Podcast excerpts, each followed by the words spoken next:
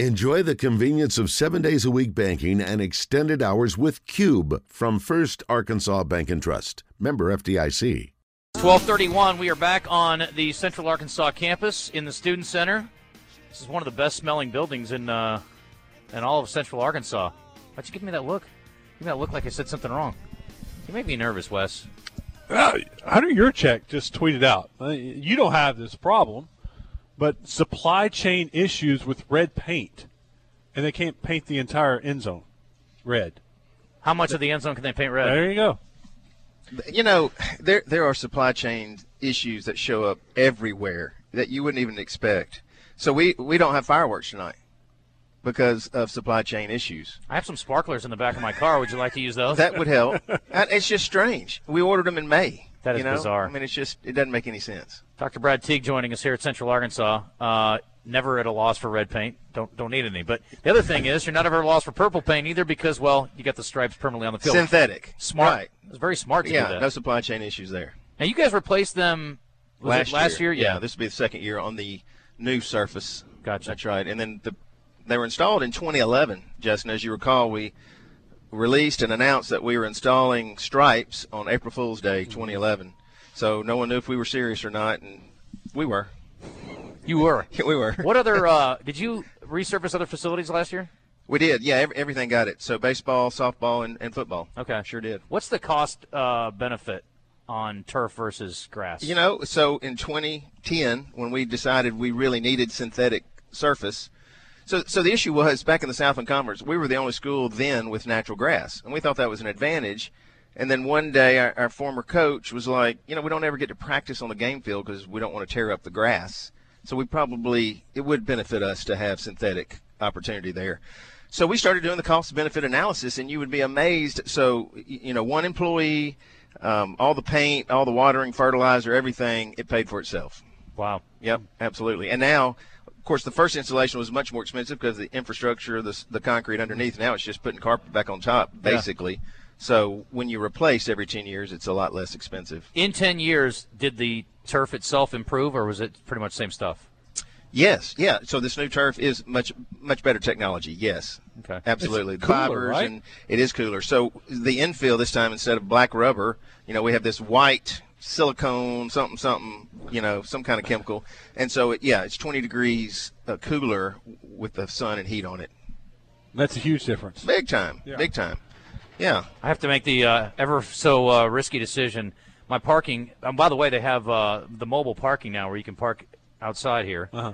Uh, it's going to end at 1247, so I have to f- decide, am I going to live on the edge? Or am I going to feed the meter for 50 cents more? Well, here's the deal. You're going to turn that into being reimbursed anyway, so go ahead and feed the meter. I mean, he knows me too well. I've been yeah. working for you for too long. so what? What you know? There's a level of anticipation on campus, especially. And, and, Coach Brown was saying this is about as excited as people have been maybe since his first year about the team. There's a lot of new faces. I think people are excited to see Will McElvain. I'm excited as a guy who's going to call the game to see him in action. But what's a day? You know, first day of the of the year as far as football goes for you? Like? Yeah, well, just running. You know, everybody on staff, you look at their face and, and they're frazzled and, and trying to get everything done by game time and and whether it's supply chain or procrastination or whatever else, not not our staff being the procrastinators, other folks that they have to work with maybe. We're still just under the gun to get things done right before kickoff, and so it's it's uh, a lot of anxiety over there, a lot of stress, and uh, they're doing a great job. And we'll be ready. It's going to look good. It's going we're going to be packed out. We've got overflow crowd for the end zone. I mean, it's going to be a big night. Um, just won't have fireworks but we'll be fine. Maybe some sports. yeah. how, how, excited are you for the start? Because you get a you know month or so off without now. I mean, you have volleyball, cross country, football, everything cranking back up. That's right. Yeah. Well, so you know, both soccer's and volleyball and cross country runs today in Little Rock. So they've already cranked up, and so here's the the first football game, and. Uh, that's exciting. Mm-hmm. I mean, especially to be opening on Thursday night at home. I mean, that's just really creates the most excitement I think that you could have. Was that your call? It is, yeah. Uh, you know, we can't do it's it every brilliant. year. I think well, it's great. It, when we have an opportunity to play an FCS opponent first game, we're always going to move that to a Thursday night. Mm-hmm. It's when we have to go and play, you know, a guarantee game at an FBS program. If Ole Miss had us on their first weekend, we'd be there on a Saturday. They, they wouldn't mm-hmm. do a Thursday typically, unless TV wanted them to move it, but then they probably would want an SEC matchup, you know, and not against an FCS team. So anyway, this is really our only opportunity is when it's an FCS game. I mean, uh, week one mm-hmm. that you can move to Thursday night, and it's it's great. I think it's great for our staff. It's great for our fans. You get the weekend off to Labor Day weekend and get to watch other games. So it's it's a lot of fun. What do you expect attendance wise tonight? Oh, we'll be probably eleven thousand, bumping twelve. I mean, it's it's going to be a big one. It's yeah. going to be nice, and awesome. our stadium holds ten, so you can see it's going to be overflow. It doesn't hurt you being on a Thursday night. It, you know, it doesn't. And, you know, it, it somewhat disrupts uh, campus life a little bit. I mean, we're not able to close down tailgating until 4 p.m. because we've got uh, traffic and bus routes and things of after school that we want to, you know, be sensitive to. So we'll we'll close down right at four. That's why we're not playing at six, really. So give us enough time to tailgate and be ready for a 7 p.m. kick.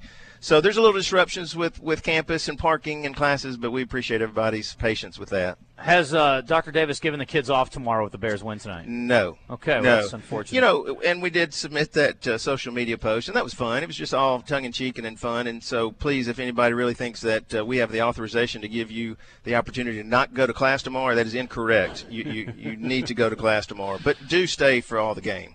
Yeah, that would be good. Uh, I'm, I'm, hoping it's a, a, blowout and we can leave early. That'd be great. Uh, speaking of have fun on uh, social media, Yurachek was just having fun. He just tweeted another picture. They finished the end zone with red. He says, "I'm just messing with y'all. Uh, We're having some fun on well, social UAD's media." are real, real cards. Yeah, you guys love to mess with us, huh? Well, sometimes, sure. Why, why not? I'm glad you're watching. Well, Doctor, uh, we we were talking a little bit. I guess it was Coach Brown. Yeah, it was Nathan Brown. Today's a blur. And I asked him who he'd like to play, who you know he would like you to schedule. He mentioned Arkansas. Are there talks, discussions yet of that possibility? Yeah, absolutely. So Hunter and I have, have spoken about it for sure, and, and I'm hopeful by the end of the decade that, that we'd be able to play there. Um, certainly, you know they've scheduled out you know deep into the, the de- decade, and we have too. And so when there's an opportunity, I think we can. I mean, he's they're already scheduled to play everybody else in Division One in Arkansas, so we're we would be the next logical choice. So I think so. You know the old saying, three's a charm, Doc. What are the odds we go back to Hawaii sometime in the next ten years? well, let's see. We went 09 and then in 19, so 29. 29. Yeah, put, put it down. Got to stick around. uh, next year, we were, and again, haven't played a game this year, so we go go ahead and just knock out the 22 schedule first. But next year is interesting. We were talking about it with Coach Brown too. At Oak State, at UAPB, and then to North Dakota State, which yeah. for your fans, those are a couple of really cool trips early in the season next year. But and this year's cool too. I mean, Idaho State. I mean, you get some really unique places with the the league move and then some of this non-con stuff. Yeah, no, I, it's it's nice to be playing some different FCS opponents and certainly some national brands. Obviously, North Dakota State being the one. Um, so you know, we went there in 2020. We're going back 2023, and then they come to us in 25, I believe. Yep. So. Um, that's that's nice to have uh, North Dakota State here on our campus. Will be a big big deal. 26, it looks like. In 26, yes. okay. It all runs together. Yeah. Um, what, are there additional challenges now because of the uncertainty with conferences and things? Are, are schools less yes. Uh, eager? Yes. So what we have signed currently, especially with FBS, uh, is is where we are for now. So we're we're we're scheduled out through 2025. So we go uh, Oklahoma State, as you mentioned, then to Arkansas State in 2024, and then we go to Missouri in 2025. So I'm looking for 2026, 27, 28, and none of those schools want to do anything until we hear what the NCAA comes down with and what what is Division One at that point. So, do you think there will be? Do you think there will be an additional um, classification? I think so. I do, and I don't know how they will. What the criteria will be to be in the various uh, uh, classifications um, or subdivisions. So right now, you know, it's it's 85 scholarships is FBS and 63 is FCS. I could see 100 then an 85, then a 63, then a 50. You know, there, there could be that many, and you just got to kind of pick where you think you ought to be. And we always want to be uh, at least in that second tier. You know, we don't want to fall behind that. So you think it'll be scholarships that makes the division, not so much because everyone talks about conference realignment, and it's yeah. almost like four conferences, super powers, super conferences will make up the upper tier. That's right, and, and and I think they will, and they'll have some scholarship. They may not have a scholarship limit. I mean, we're hearing that all of the current maximums become minimums. So if 85 is your current maximum, it's now a minimum. You got to at least give 85 and up to your roster size. So baseball will go from 11.7 up to 35 or whatever the roster size will be at that time. You could give as a Division One program. Now it will be by conferences because the the new Power three or four, whatever it may be, can afford to give scholarships up to their roster limits other conferences could not. So the ASUN may decide, well, we want to stay with what they were, 11.7 baseball. Maybe we go to 13 because baseball um, is the least funded aided mm-hmm. sport uh, of all the sports per student athlete. So, but but as as a conference, we could decide how do we want to play with each other, how, how much aid can we afford to give in the various sports. So I think that is what's coming. Uh, as far as the the subdivisions, I don't know how that might break down, but I think it would be based on aid. What's uh, what's the NIL impact around here? What have you guys seen? You know, we, we we've had a little bit. I mean, nothing like you read nationally. Um, certainly no million dollar deals, but we've had some some nice things happen here. And the most significant part was, you know, our our Chamber of Commerce, our Conventions and Visitors Bureau that came to us last year and wanted to do something where our student athletes would be educated in finances and in NIL and in life skills, and then they would use them to advertise for the city. And so that's been a, a good benefit for us. That's really cool. Yeah. That's beneficial for all parties. Absolutely. Right yeah. That's and, and we're not we're talking a few thousand dollars a semester. You know, I mean nothing just outrageous. So I mean I think it makes a lot of sense. Better than what they had. That's right. And that was nothing. Yeah. Basically coming in.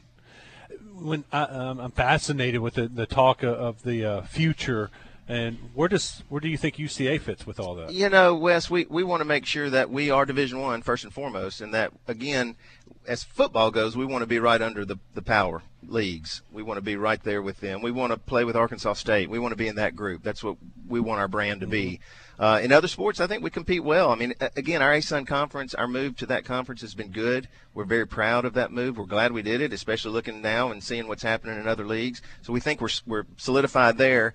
The problem we have is in football is we only now have five, you know, active full members in the ASUN football. So we're trying to figure out that component as well, and that piece. Yeah, somebody asked me about that uh, yesterday. I guess I was doing an interview with the Missouri State folks. What um, what is the conversation? I mean, and how many? What's a good number? What's a perfect number? Well, you have to have six.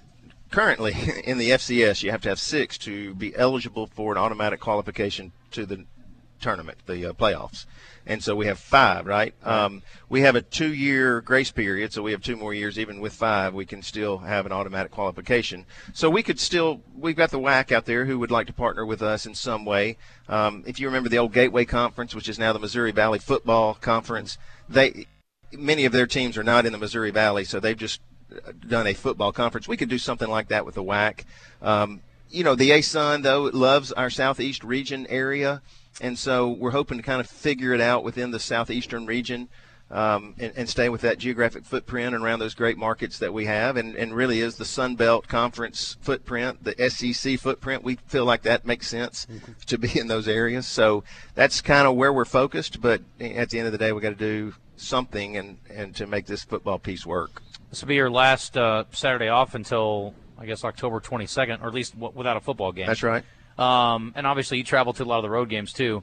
What's uh, what's this Saturday look like for you? What do you do on a, on a football Saturday when there's no bear bear football? Um, gonna crank up the grill and watch a lot of football. That's good. Yeah, just a fan this weekend. That's right. And uh, volleyball's underway. I think we already mentioned that briefly, but yeah, uh, no, they, they had a great first weekend, and they're down in Houston this weekend at another tournament. But went three and zero oh last weekend up at Missouri State's tournament, and uh, a lot of new faces there, and some freshmen, from, from Arkansans who are making an impact.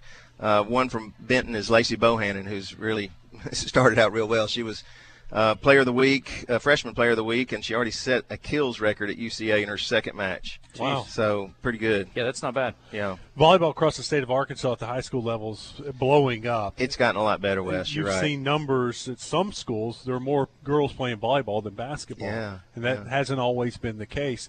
Are you seeing the popularity in college? Is that is it volleyball yeah, yeah it's rising? Got, it is. It is. It's it has risen a lot, just like you're seeing in our, our high schools. And just think, Arkansas was behind a lot of other states in the volleyball popularity for a long time, and so it's it's risen now to that point. But yeah, nationally in volleyball, it's it's a big deal. I, I wouldn't say it's outpaced basketball yet, but it's it's really really doing well. My new weekend sports anchor at uh, Fox 16 uh, played uh, beach volleyball for Florida State. Wow and uh, she was talking about the, the number of programs okay. beach volleyball in college, but they even have it in high school. I don't know if anybody in high school here in Arkansas that has it. Mm-mm. Are you guys the beach volleyball in, in the state of Arkansas? Are y'all? We're the, the only Division One program. Um, there are some Division two programs that are playing now, but you'll see more and more add beach volleyball. It's just a great sport, and it's really not a large impact to the budget. So.